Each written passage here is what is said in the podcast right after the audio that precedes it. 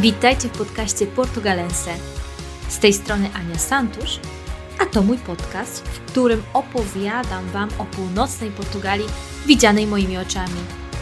Wybierz się ze mną w podróż po tym pięknym kraju nad Oceanem Atlantyckim.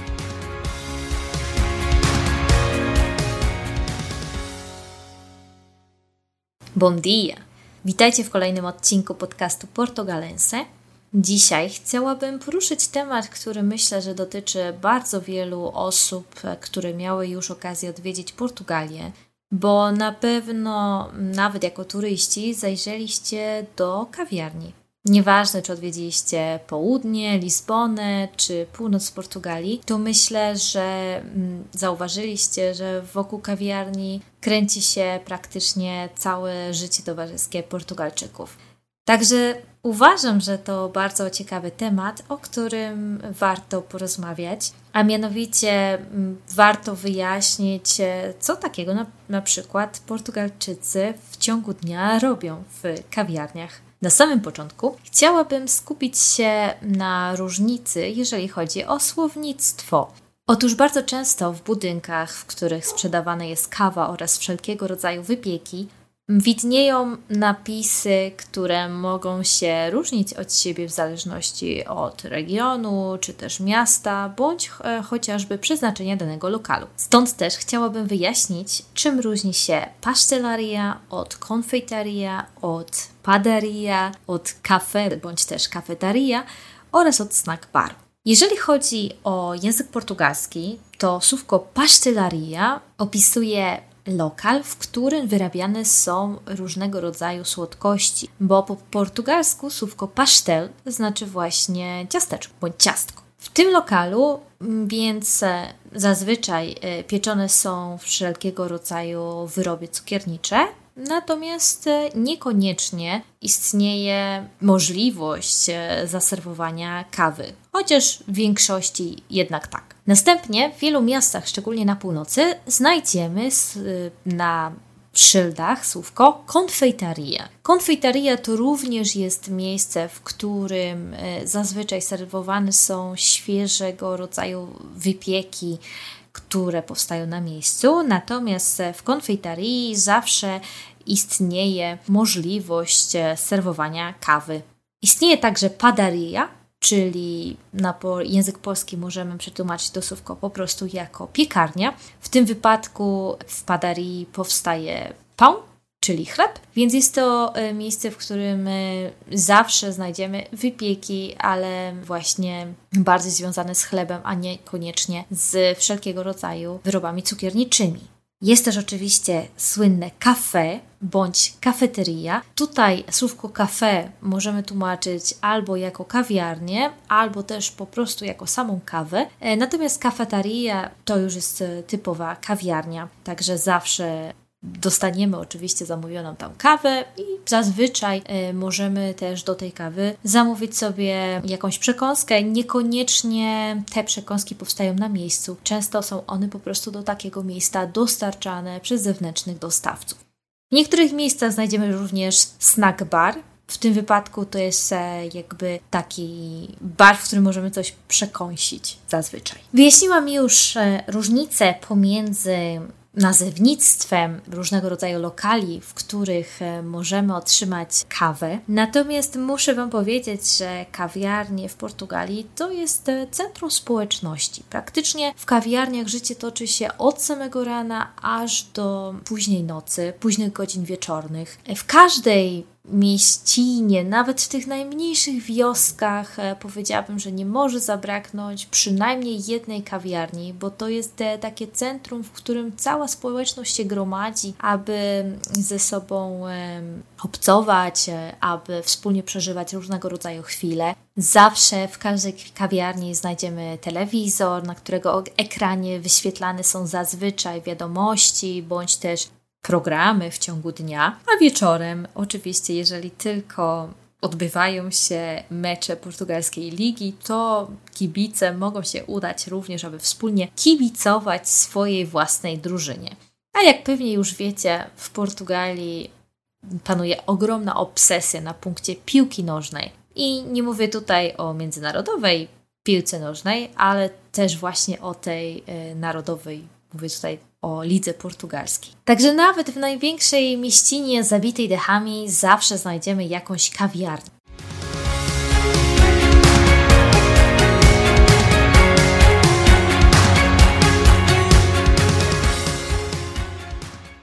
Co takiego robi się w kawiarni w ciągu dnia? Zacznijmy od samego rana, bo rano oczywiście przychodzimy do kawiarni na śniadanie. Jak wygląda portugalskie śniadanie? Otóż portugalskie śniadanie w moim przekonaniu różni się znacznie od tego śniadania, do którego jesteśmy przyzwyczajeni w Polsce. Kiedy byłam mała, pamiętam, że moja mama powtarzała mi, że śniadanie to najważniejszy posiłek w ciągu dnia. Czy tak jest w Portugalii? Niekoniecznie.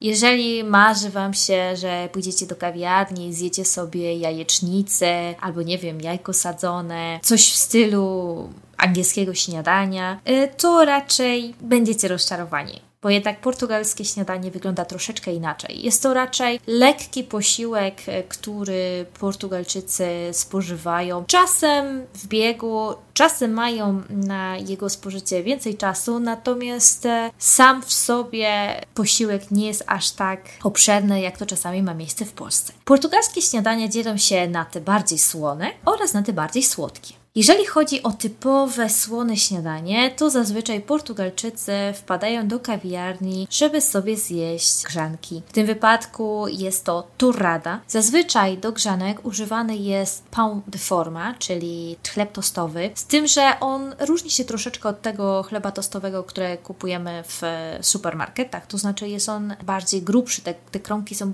bardziej grubo pokrojone. Zazwyczaj posmarowane one są masłem z domieszką soli, następnie umieszczane są w opiekaczu i po tym jak się już troszeczkę ten chleb przypiecze, to oczywiście trafia nasza grzanka na W wielu kawiarniach bardzo ciekawą opcją może być grzanka podana w innym rodzaju chleba niż ten tostowy, a mianowicie na przykład tutaj na północy bardzo często możemy poprosić o pão transmontanu, czyli chleb z regionu Trás-os-Montes, bądź też o pão alentejano, czyli chleb z regionu Alenteżu. Te dwa rodzaje chleba powiedziałabym, że są trochę bardziej zbliżone do takiego polskiego chleba, więc te grzanki będą cieńsze, bardziej chrupiące, skórka po prostu aż się będzie rozpływać nam w ustach. Ja bardzo lubię poprosić zawsze o taką torradę troszeczkę inną, odmienną od tej z chleba tostowego. Ale oczywiście Portugalczycy nie tylko jedzą grzanki, mogą poprosić po prostu o sam chleb z masłem, czyli e, manteiga. Mogą poprosić e, także o toszta miszta, czyli grzankę, ale nadziewaną plasterkiem szynki oraz sera. Mogą poprosić również o pain bijou albo torrada typu bijou, czyli w tym wypadku jest to grzanka z bułki, to znaczy bułka jest krojona na cieńsze plasterki, które są smarowane masłem i wkładane do opiekacza. W okolicach Porto mamy specjalny rodzaj chleba, który powiedziałabym, że w weekendy króluje w domostwach. Mowa o chlebie, który nazywa się regejfa, chociaż bardziej powiedziałabym, że jest to taka bagietka, którą wytwarza się w mieście Walongu pod Porto. Kiedyś to właśnie Walongu zaopatrywało Porto w chleb, bo w Porto nie było aż tylu piekarni. Muszę Wam powiedzieć, że w niedzielę praktycznie wiele osób specjalnie rano wstaje, aby udać się do najbliższej piekarni i przynieść sobie jeszcze chrupiącą, ciepłą regejfę do domu i zjeść ją z masłem. Muszę Wam powiedzieć taką ciekawostkę, że nawet u mnie w pracy mieliśmy koleżankę e, Luizę, która zawsze co niedzielę przychodziła do pracy z świeżą regejfą dla całej ekipy. Zostawiała obok e, tej regejfy paczkę masła i wszyscy moi koledzy po prostu rzucali się wręcz na ten rodzaj chleba.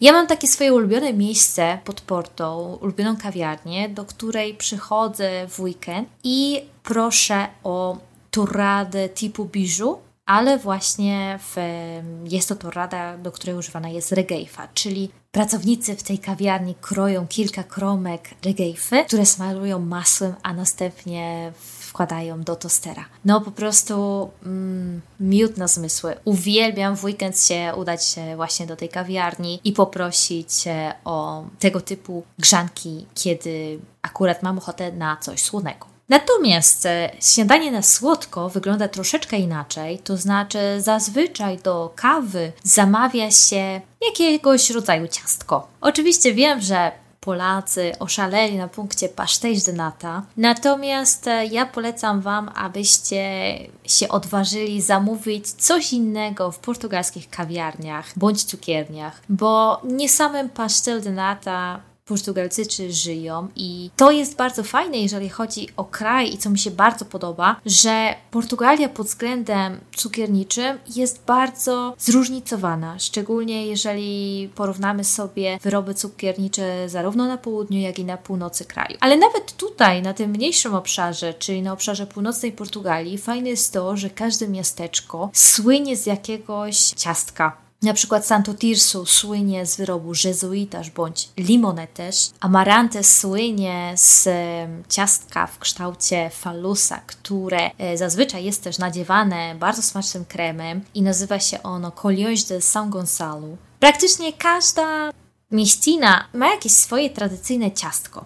I to mi się bardzo podoba. Dlatego zachęcam Was serdecznie do eksplorowania, do znalezienia odwagi w sobie, żeby poprosić o coś innego niż tylko pastel de nata, kiedy będziecie w portugalskiej kawiarni. Co jeszcze znajdziemy w portugalskich kawiarniach? Ano na pewno Bolas de Berlin, czyli odpowiednik polskich pączków, z tym, że te portugalskie pączki nadziewane są kremem na bazie jajka. E, jeżeli chodzi o najsłynniejszy Bolas de Berlin tutaj na północy, to bez dwóch zdań króluje Viana de Castelu i słynne Bolas de Natariu. Jeżeli będziecie w okolicach, to spróbujcie, bo te pączki są naprawdę bardzo rozsławione i często, żeby w ogóle kupić sobie te pączki w tamtej cukierni, należy się sporo odstać w kolejce. Tutaj też niedaleko Porto mam inne miejsce, do którego zaglądam, w szczególności w niedzielę, kiedy mam ochotę na coś słodkiego.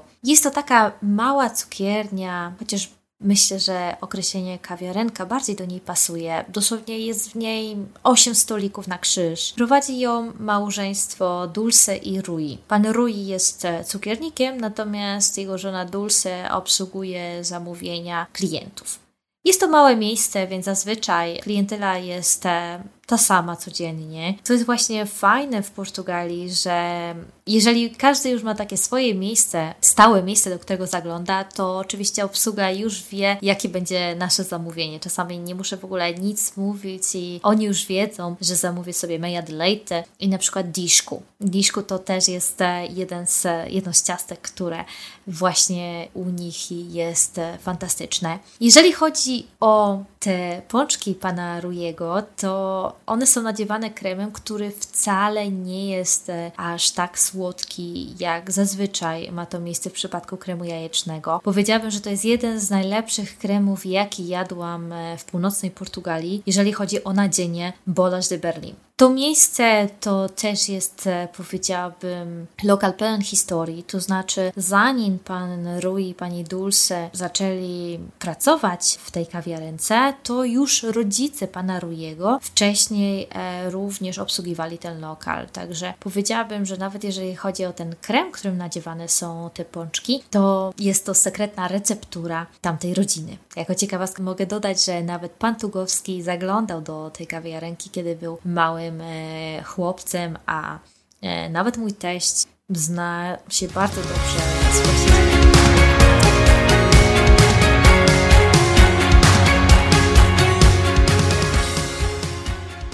Co dalej dzieje się w kawiarniach w ciągu dnia?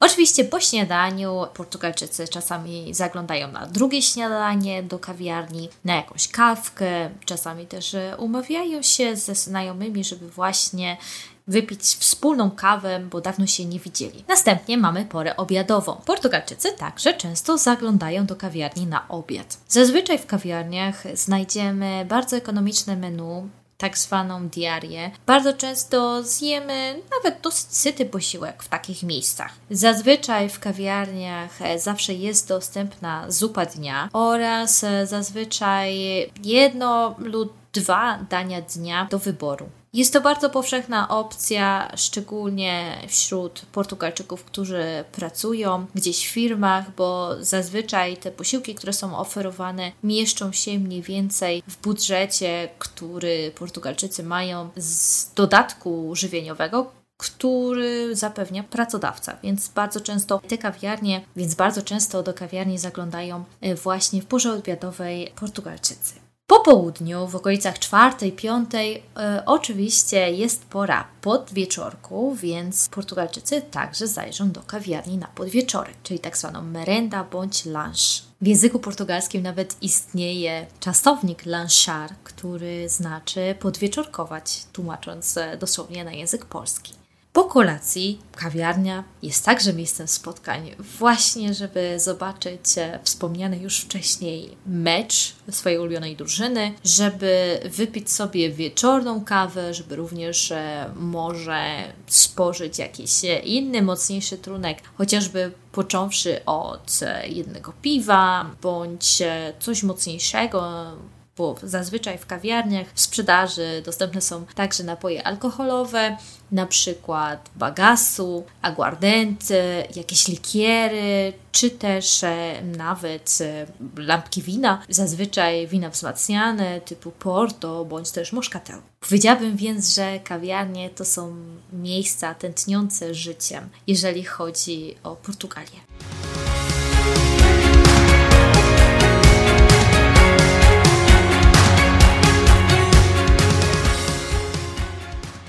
Jako, że głównym tematem tego odcinka są kawiarnie, to oczywiście nie mogę nie wspomnieć w tym wypadku o portugalskiej kawie. Myślę, że wielu Polaków po odwiedzeniu Portugalii jako jedne ze swoich lepszych wspomnień ma smak portugalskiej kawy. Przede wszystkim cały czas ceny kawy, które są tutaj w Portugalii są dosyć rozsądne. Muszę Wam powiedzieć, że w tym roku podczas mojego pobytu w Polsce na urlopie byłam zszokowana cenami, jakie mi przyszło zapłacić za cappuccino bądź też e, innej wielkości kawę w Polsce. Tutaj w Portugalii cały czas te ceny kawy są dosyć rozsądne i oczywiście wszystko też zależy od tego, jaką kawę sobie tutaj zamówimy. Jeżeli myślicie, że to jest e, łatwe zadanie, żeby zamówić sobie kawę w Portugalii, to myślę, że możecie się dobrze zdziwić, bo w Portugalii istnieje wiele typów e, kawy, o które możemy poprosić. Wszystko zależy od wielkości kawy oraz także od e, typu filiżanki, w której zostaje ona podana. Stąd też portugalskiej kawy możemy podzielić na trzy kategorie. Pierwsza z nich to kawy podawane w małych oraz wąskich filiżankach. Jeżeli poprosimy o kawę bądź e, o simbalinu, to dostaniemy takie tradycyjne espresso. Co ciekawe, jeżeli odwiedzacie Lizbonę, południe bądź e, portugalskie wyspy, to taka kawa nosi nazwę Bika. Natomiast e, na północy nie używajcie tej nazwy, powiedzcie po prostu kafe. Simbalinu zaś to bardzo ciekawa nazwa, która odnosi się do ekspresu do kawy marki Cimbali. Jest to marka włoska, którą bardzo powszechnie używano w portugalskich e, kawiarniach. Do dziś nawet możemy zobaczyć do kawy właśnie tej marki. Stąd e, wzięła się nazwa Simbalinu, używana głównie w Porto. Jeżeli chcemy troszkę więcej kawy niż e, tylko taka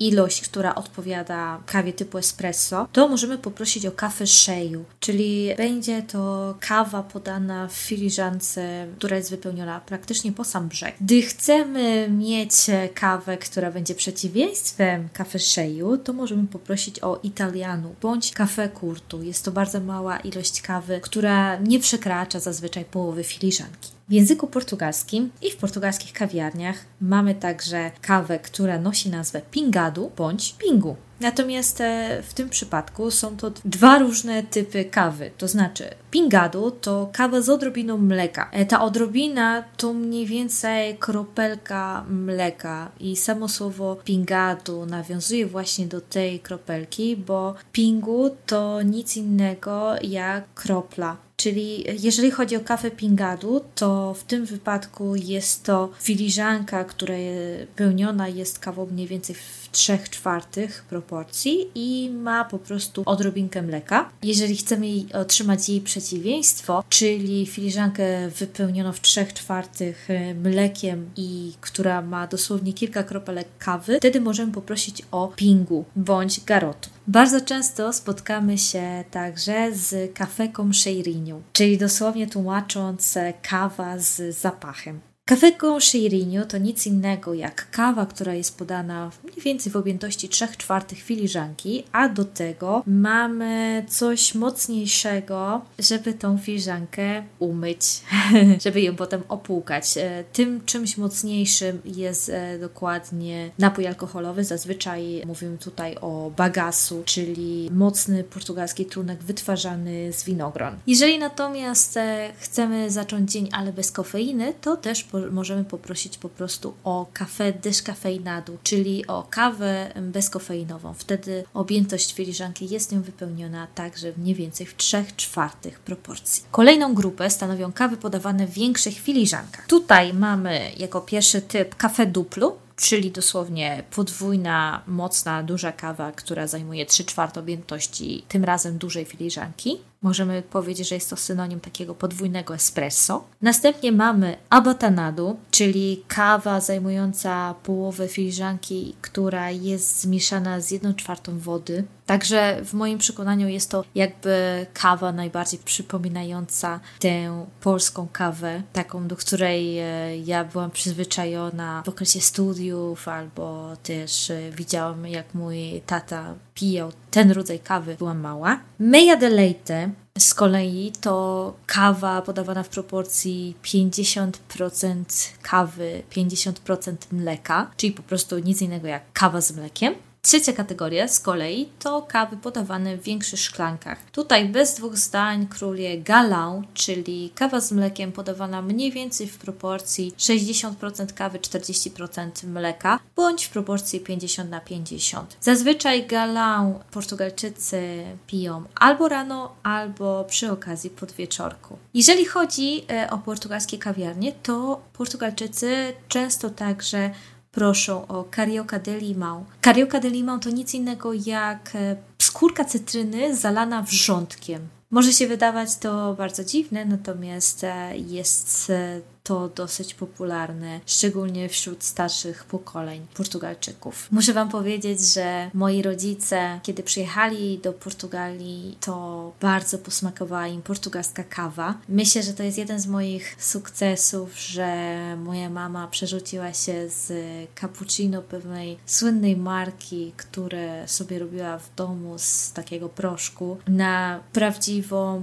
kawę z kawiarki i moja mama od podbytu w Portugalii Portugalii świata nie widzi poza małą kawą typu espresso. Muszę jeszcze troszeczkę popracować nad moim tatą, który cały czas jednak jest przyzwyczajony do tej takiej polskiej kawy, powiedziałabym do tej takiej siekiery, mówiąc bardzo potocznie. Kilka lat temu na Portugalense pojawił się artykuł, w którym opisałam ze szczegółami typy kawy, które można spotkać w portugalskich kawiarniach. Zdecydowanie był to jeden z najbardziej poczytnych artykułów, więc jeżeli chcecie zgłębić się jeszcze więcej wiedzy na temat portugalskiej kawy, to zapraszam Was e, do zapoznania się z jego treścią. Link e, do tego artykułu znajdzie się w opisie tego odcinka. Jako dodatek Dołączam Wam także mały słowniczek, w którym zawarłam nie tylko nazwy kaw, o których tutaj wspomniałam, ale także inne portugalskie nazwy, w szczególności i ciasteczek, jedzenia, także nazwy miejsc, które są używane na kawiarnie i cukiernie i piekarnie tutaj w Portugalii. To wszystko znajdziecie w opisie tego odcinka.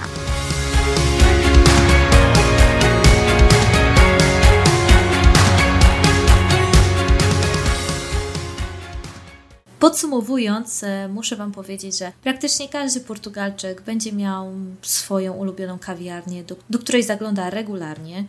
Nawet ja po tylu latach mieszkania tutaj w Portugalii mam swoje ulubione miejsca i faktycznie czuję się z nimi związana, czuję te nić porozumienia i może już do nich się nie udaje aż tak często, jak to miało miejsce w przeszłości, ale bardzo lubię wracać i celebrować właśnie ten moment spożywania posiłku w kawiarni. Szczególnie jeżeli chodzi o śniadanie, bo jednak grzanka zrobiona w domu smakuje zupełnie inaczej niż ta grzanka, którą zaserwują mi w kawiarni. Próbowałam, uwierzcie mi, ale nie potrafię. Nawet używając tego samego rodzaju chleba i tego samego rodzaju masła, tej samej marki, nie potrafię odtworzyć tego smaku, który czuję, kiedy jestem na śniadaniu w portugalskiej kawiarni. A Wy, jakie macie skojarzenia z portugalską kawą bądź portugalskimi kawiarniami? Byliście? Lubicie? Macie jakieś dobre wspomnienia z tymi miejscami? Odważyliście się skosztować e, czegoś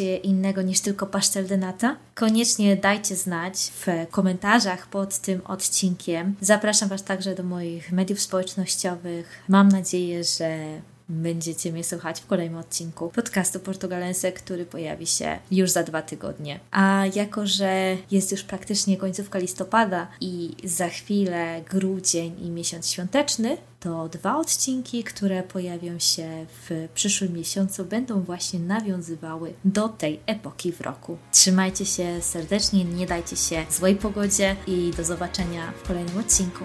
Ciao!